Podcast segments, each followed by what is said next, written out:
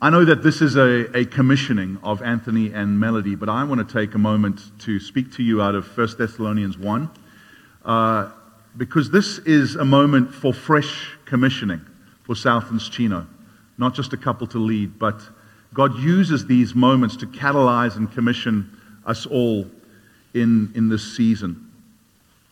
And uh, the Thessalonian church is one of my all time favorite churches. When Paul the apostle thought about them. He said, Every time I think of you, I remember you with thanksgiving in my heart. And, uh, you know, the apostle Paul was not given to flattery. Uh, he loved every church that he fathered and planted, but he was really honest about uh, the faults and the, and the weaknesses of churches that he loved. And so he called them out. I mean, the Corinthians, he called them out for sexual immorality and getting drunk at the communion table and the Galatians, he called them out for getting legalistic, etc. And uh, yet, this Thessalonian church, which we will find in Acts 17, we'll ping across there, they were planted in three weeks, in three Sabbath days. And yet, they came, even though they were young, they came to this quick maturity, so much so that they became a, a model church. And I want to just talk about how the gospel shaped them and still shapes us to be a community on mission. Can you repeat that with me? Community, community. on mission. God wants the gospel not only to save us, but to shape us, to be a community on mission. And I think sometimes when we've been around church for a while and we hear the gospel preached, we kind of go like, man, tell me something I don't know. Uh, you're preaching to the choir. T- tell me something new. And, you know, we live in an age and in a culture of great curiosity where people are discovering new things all the time. And, and the tendency because of that is to go, well, yeah, that was then, but this is now. And so the gospel doesn't really apply to the great complexity of life. And what we find in this church is that they were saved powerfully in the gospel, but because life had got difficult and, and complex, they were drifting away from the first love and faith that they had for the gospel. And Paul basically goes and he preaches to the choir. He says, I know you guys know this stuff, but you've got to, you got to hear it again. You've got to hear it with, with fresh ears. You know, the choir needs preaching to because the choir forgets. And the choir loses the wonder and loses the hope that it first began with. And so we start to drift to other things that actually are not the core of what God has called us to. And so we're going to ask how the gospel is still shaping us, the same gospel that saved us, how it's still shaping us powerfully to be a community on mission. Paul, Silvanus, and Timothy to the church of the Thessalonians in God the Father and the Lord Jesus Christ, grace to you and peace to you. We give thanks to God always for all of you, constantly mentioning you in our prayers, remembering before our God and Father your work of faith and labor of love and steadfastness of hope in our Lord Jesus Christ. For we know, brothers, loved by God, that He has chosen you because our gospel came to you not only in word, but also in power and in the Holy Spirit and with full conviction. You know what kind of men we proved to be among you for your sake, and you became imitators of us and of the Lord.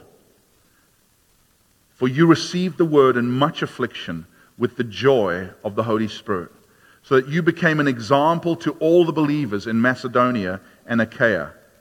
For not only has the word of the Lord sounded forth from you in Macedonia and Achaia, but your faith in God has gone forth everywhere so that we need not say anything.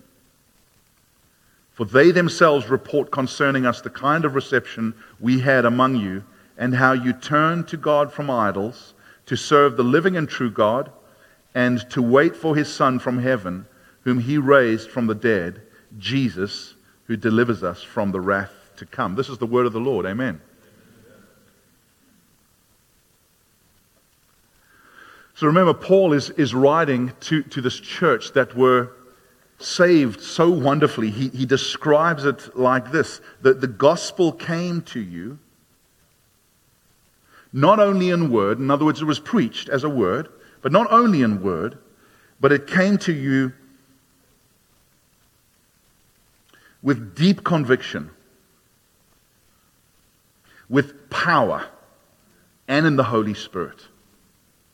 And you received the word, even though there was much affliction, you received the word with joy in the Holy Spirit. This was a gospel that profoundly transformed them. But what we actually find is that they'd hit some trouble and some persecution, and so they'd, they'd begun to lose some, some hope in that gospel. And they'd begun to drift towards other things. In fact, this Thessalonian church had begun to drift towards speculation about the end times. Because life was hard. And you know when life is hard, you just go like, Jesus, won't you just come back already? How many of us over the last two years have just said, just come back already? And so we start to drift from that hope in the gospel to something that's true. Jesus is coming back, but we actually drift towards putting more hope in that than in the gospel that saved us. And we start to kind of see that as good news more than the gospel in and of itself. And how many of us start with, with absolute faith in this gospel that saves us and convicts us and fills us with the Holy Spirit? But then we start to look for other good news, whether it's end times or whether it's career or, or comfort or politics or getting a lot of toys and relationships. And we just go, go like, yeah, yeah, I believe the gospel, but it's, it's, there, it's not main street. It's like out there in the suburbs of our lives. And something else has become main street. And what Paul was saying to these Thessalonians, he was like, no, no, no, the same gospel that saved you is shaping you and it's ringing out from you. It hasn't stopped working. And it's transforming you to be a community on mission. I know that this church preaches the gospel excellently. But you know, it's not just about preaching the gospel, it's receiving the gospel with, with fresh ears and with soft hearts.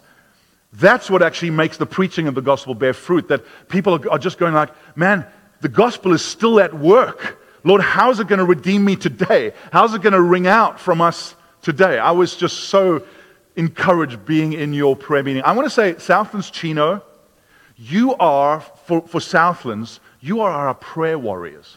You are our faith bringers. You are our joy bringers. When, seriously, I'm not given to flattery. Whenever you are in the room in a prayer meeting, I'm just going, thank God they're here. It's going to be okay. And there's incredible faith when you gather. 50 something of you together in a room. No room. Absolutely amazing. But what was even more wonderful is the stories of how the gospel is ringing out from you. Just so wonderful. That's why you've got to be in that prayer meeting because actually we need to be reminded that the gospel is still powerful.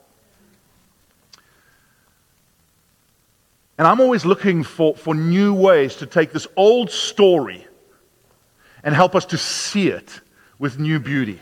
We'll never stop mining the beauty of the gospel unless our hearts just grow dull. I remember when I first came here 14 years ago, and I thought, well, I mean, I'm a sports guy. I thought I must join an American sports team. So I joined a softball league.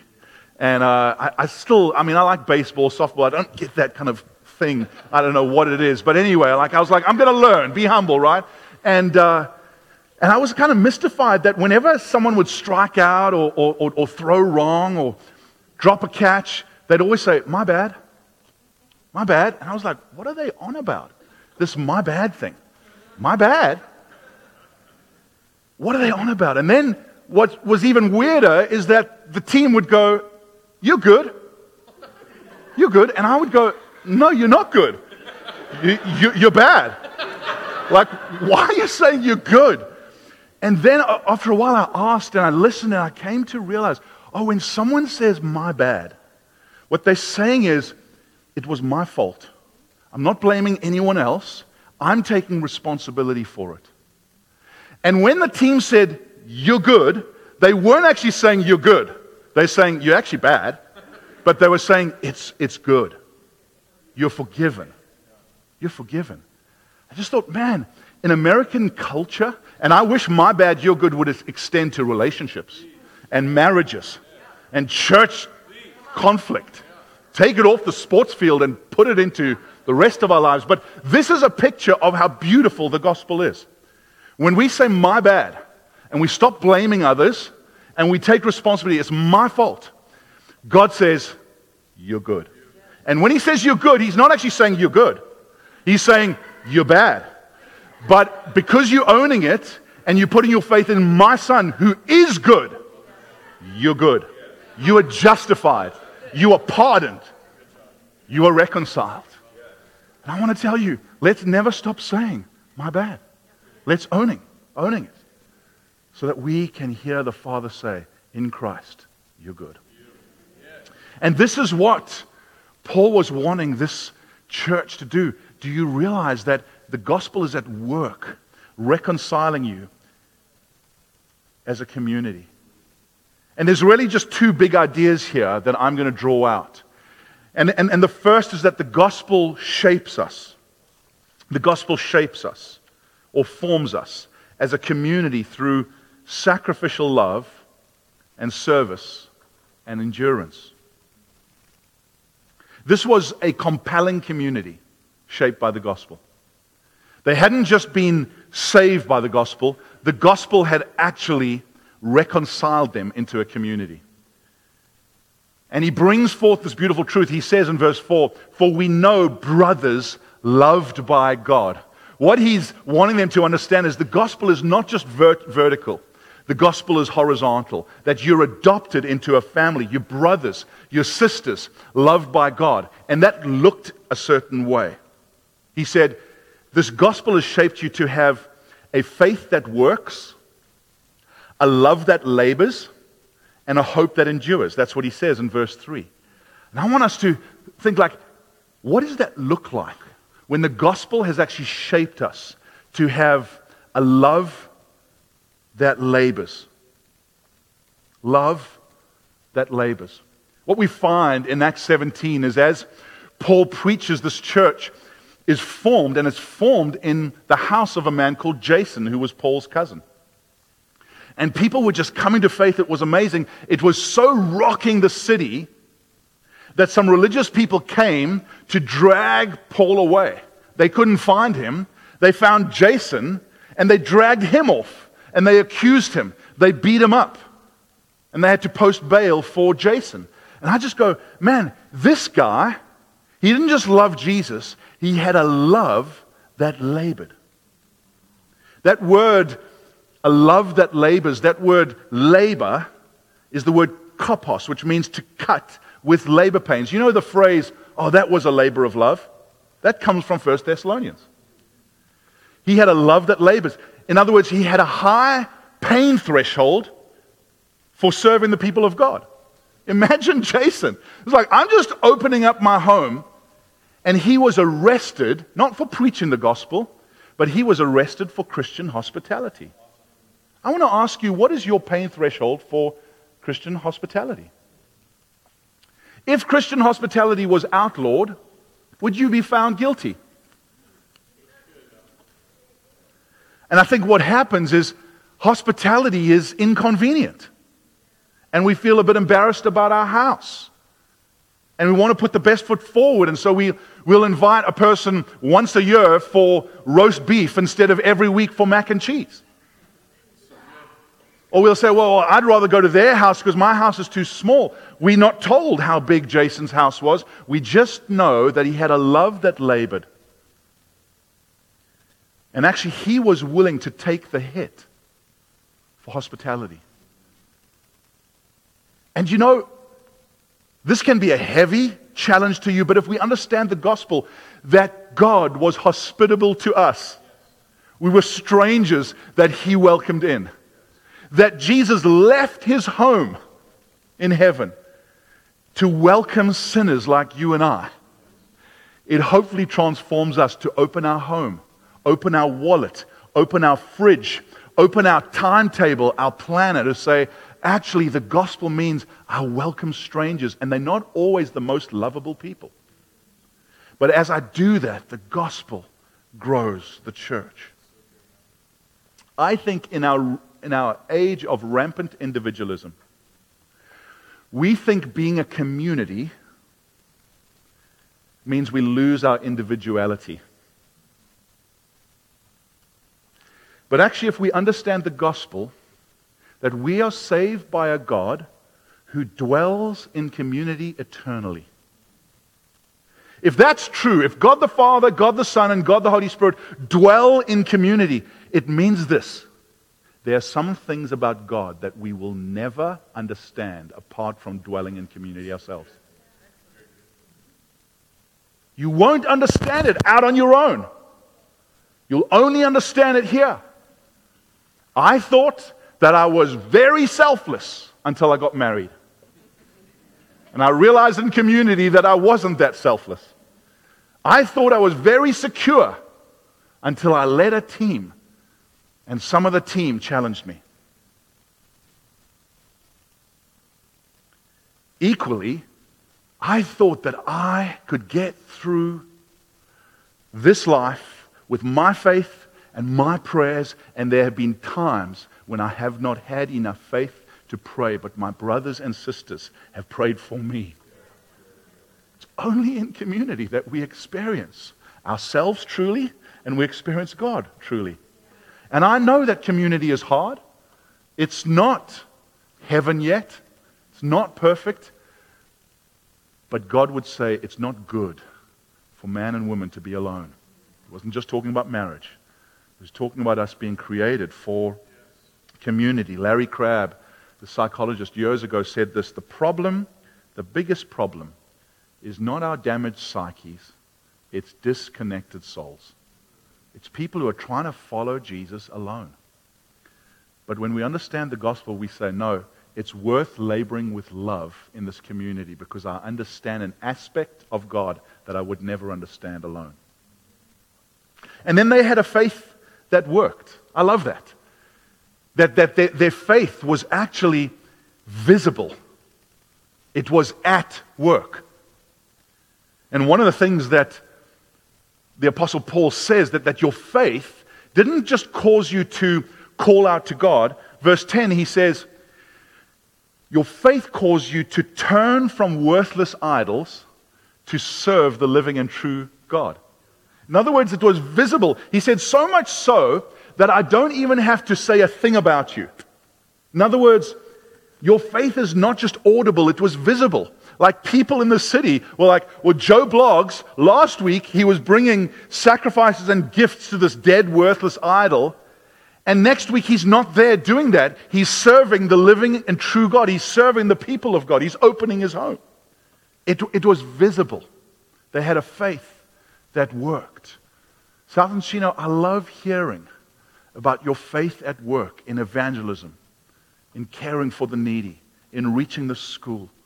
I want to say the gospel fashions us not just to proclaim the name of Jesus, but to have these visible points of the gospel bearing fruit in our lives. And then they had a hope that endured.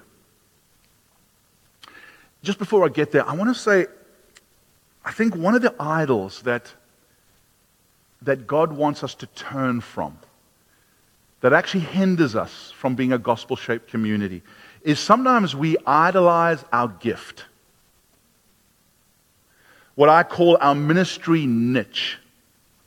Where we have an idea of like, well, this is the gift that I have. And so we enter church. We want to serve, but we want to serve in our ideal little gift niche. And I find myself just going, I don't think when Jason was dragged off beaten, and had to post bail, that he was just going like, this is just what I dreamed of in terms of my ministry to the, to the church. This is just my niche. No, actually, the gospel helped him to realize that Jesus did not come to be served, but to serve. And so he just said, well, what's the need? I just want to walk carefully here and say, when Jesus was hanging on the cross for us, serving us in our sin, I don't think he was just going, this is just my gift niche. This is what I always dreamed of. No, he was actually serving us in our place of need. And I want to encourage you. You are a serving church, but I believe you'll be a more serving church if you go, not what's my niche, but what's the need? What is the need? And you know what? When we serve the need, we often find gifts that we never knew we had. They had a faith that worked and a love that labored. I remember first year on staff as a pastor, and, and, and I'm a worship leader. I love preaching. I've got kind of like this, this life group that's full of like creatives and hairdressers and all these people. And the guy leading the church comes and says, Al, you know what we need? We need an early morning prayer group for businessmen with kids. And I was like, check no on all those things. I hate early mornings. I'm not a businessman. I don't have kids. And he was like, well, that's what we need. That's what we need. So I started that. And you know what? Two years later, I found I loved it.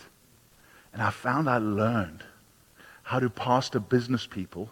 It was different from pastoring creatives. And I look back at that time and I go, that has put me in good stead. I've even loved, learned to love mornings. Didn't love them back then. But where we are willing to serve the people of God rather than to be served, we often discover gifts we never knew we had.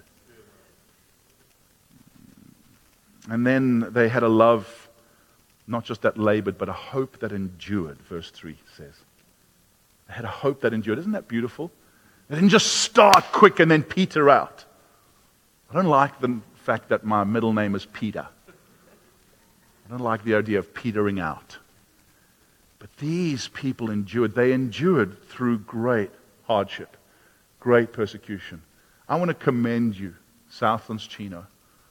Five years on, you are enduring. And you are going from strength to strength. Every time I'm here, I'm just saying, Oh God, thank you. Thank you for the people that even stayed from the old, old days. But thank you for the people that, that started here and are still going. Thank you for Fernando and Carrie. They're still going on. I mean, very few people will endure with youth and college for as long as you guys have. But you're doing it with joy. And I'm sure there's times when it's like the labor pains are strong. One of the beauties of being in a multi generational church that you've got teens and 20s and you've got people in their 80s and 90s is that for young people, you've got the model of endurance right before you. I want to say, man, if you are under 40, Please sit with someone who is over 40 and say, Help me to have a hope that endured.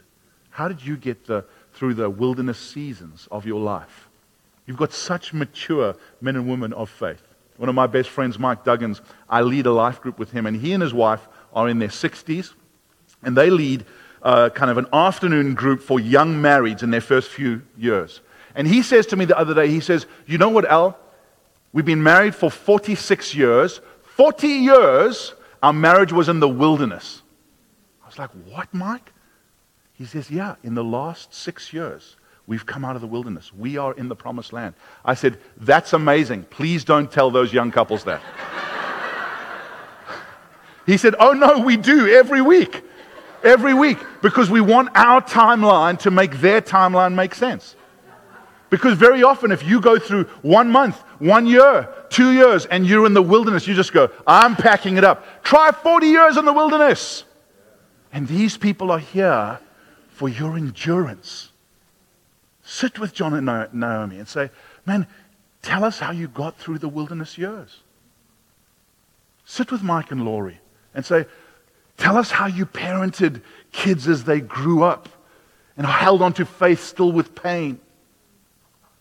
Sit with Tom and Natalie and ask them, how is it that you, you, you remain in faith and joy all these years? Because you've seen some things. Make the most of people that are enduring.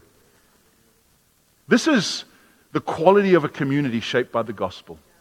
A love that labors, faith that works, and a hope that endures.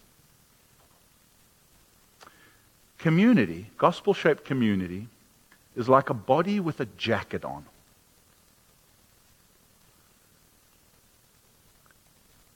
During the summer months, a jacket feels hot, constricting, like a straitjacket, and you just want to shrug it off. But during the winter months, you go, Oh, I'm so glad I got that jacket. You might be going through the summer of your life and you go, I don't need community. Wait till the winter and you'll be glad you stuck with it. Be glad you stuck with it. Second big point. I've only got two, and this is shorter than the first. You doing all right? Every church exists ultimately to proclaim the gospel and make disciples of Jesus. So, first, Paul commends them to being this, this community shaped by the gospel. And then he moves on just to say, Do you realize the gospel that saved you is not only shaping you to be a community, but this gospel is ringing out from you? I love that. And this is a tension, isn't it? We are called to be a community, but we call to be a community on mission. In other words, we want to be warm, covenantal, sacrificial, joyful, intimate, but not so intimate that outsiders can't get in.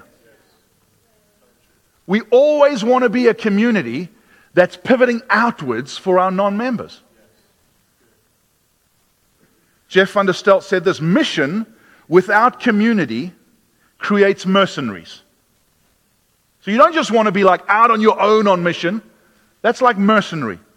Community without mission is codependency. Don't be that kind of community. Just so codependent that you're not on mission. This is a wonderful tension to manage. But this is what Paul said about them. He said, For not only has the word of the Lord sounded forth from you in Macedonia, but your faith in God has gone forth everywhere, so that we need not say anything. For they themselves report concerning us. I mean, people were reporting not just the quality of their faith and their community, but it was sounding forth. Everywhere the gospel was being preached, their community, the quality, was sounding forth. There's a beautiful word that's sounding forth. It's, it's, it really means echo. So, this guitarist, if he puts on the delay pedal, he sounds one note, he puts on the delay pedal, and it echoes. It goes. He's saying that's what was happening with the gospel. Your faith was not just about the word preached, but your faith sounded forth. There was a quality of their faith that was actually missional. And that's what God wants. God does not want you to be a cheers church. You know that old series Cheers? Want to go to a place where everybody knows my name? Da da da da da da. Sometimes, with smaller churches, people join them because they are small. And they say, We're just going to be a warm community. I want to say, please don't join Chino because right now it's around 100. Join it because God's setting you here, but if you're on mission, it will grow. And you'll have to find ways of developing community, a love that labors, a faith that works, a hope that endures, with more and more people. But if we moralize size, we go, oh my gosh, who are all these people coming? They are interrupting our community. And Paul is saying, no, no, no. The Word of God will always sound forth when the gospel is center. Community should not be center, gospel must be center. And when, com- when the gospel is center, you are like a body with a jacket on, the warmth of community, but you've got boots on too. And I want to say, Southlands Chino, make sure your boots are on. Make sure that you're not so focused on community that you're not out there witnessing to the lost that you're not out there doing mercy and justice. Every home group, life group, make sure that there's a missional dynamic. Because otherwise, what happens? You start to get claustrophobic. And you're just focused on each other, and then you offend one another, and then you spend all your energy trying to make up. And one of the most beautiful things is when there are new believers in your midst, or otherwise people seeking you actually put your petty little differences aside and say, for the sake of the Great Commission, you're going to lay these aside. So I want to land just with five practical ways that a community can be on mission. And it's, it's actually four. No, it's five. I'm not sure. The first is just, just a recognition. First R is, is recognition. That we realize, we recognize that every single one of us are missionaries. That we are not a missionary when we pack our bags and go to an orphanage in Mexico. And we do that. We believe in that. We'll pack our bags and go and visit the church in Thailand. That it's more than sending out full time vocational ministries, and we believe in that. It's more than sending out church planters, and we believe in that. But every single believer in the gospel believes Jesus' final words, which is a great commission go into all the world and make disciples of all nations. What does it mean for every single one of us to own the identity of being a missionary in our own zip code? To go with the same sense of missional alertness that we might pack our bags, but actually, as we leave our house, we're going, God, I'm on mission. I'm on mission to my neighbors. I'm on mission to my work colleagues. I'm on mission to my friends. Lord, help me to be awake like that, that there is a recognition. Secondly, that there are rhythms, that we have missionary rhythms. Do you have missionary rhythms? Where you say, where I play, where I eat, where I shop, I'm actually not just doing it because it's my favorite place. I'm doing it as a missionary.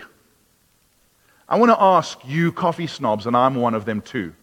Are you willing to drink average coffee for the sake of the gospel? I've got my favorite coffee shops, but I realized after a while that there were just Christians in those coffee shops. They were all reading Tim Keller books. I'm like, I like this coffee, but this is not actually the most missional place to be.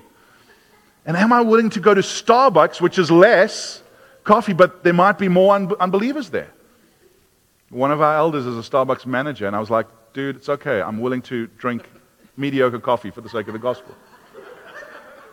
but just in the most faithful, undramatic ways. My wife, who is preaching at Brea, she wishes she, should, she could be here, but she is just excellent at that. I remember when I started dating her, she was a babysitter, and she babysat for this family who, an Irish family who weren't believers, and um, they had two kids. They were actually atheists, and she just prayed for them every night. Prayed for them. She shared the gospel with them. One of them now leads a church in South Africa, and the other is a church planting wife in London. And they speak of her sharing the gospel with them at night. I just go, man, never underestimate just the faithfulness of being present, of praying, of being salt and light, of sharing your faith. Think about your rhythms and are they serving the gospel? Thirdly, your relationships. Do you realize that your relationships here are a great defense for the gospel? John 13, 35 says this Jesus says, By this shall all men know that you are my disciples, if you have love for one another. You've got love. Come on, let's have like a band in town. Let's get a great speaker. Let's do something cool. I'm not against those, but actually, what Jesus says is the most powerful defense of the gospel is your love. That people are in your midst looking to see how you forgive how you repent, how you reconcile. How do you hold unity in the midst of your diverse cultures and ages and political views? A divided world is longing for a united church, and the only way we are united is the power of the reconciling gospel.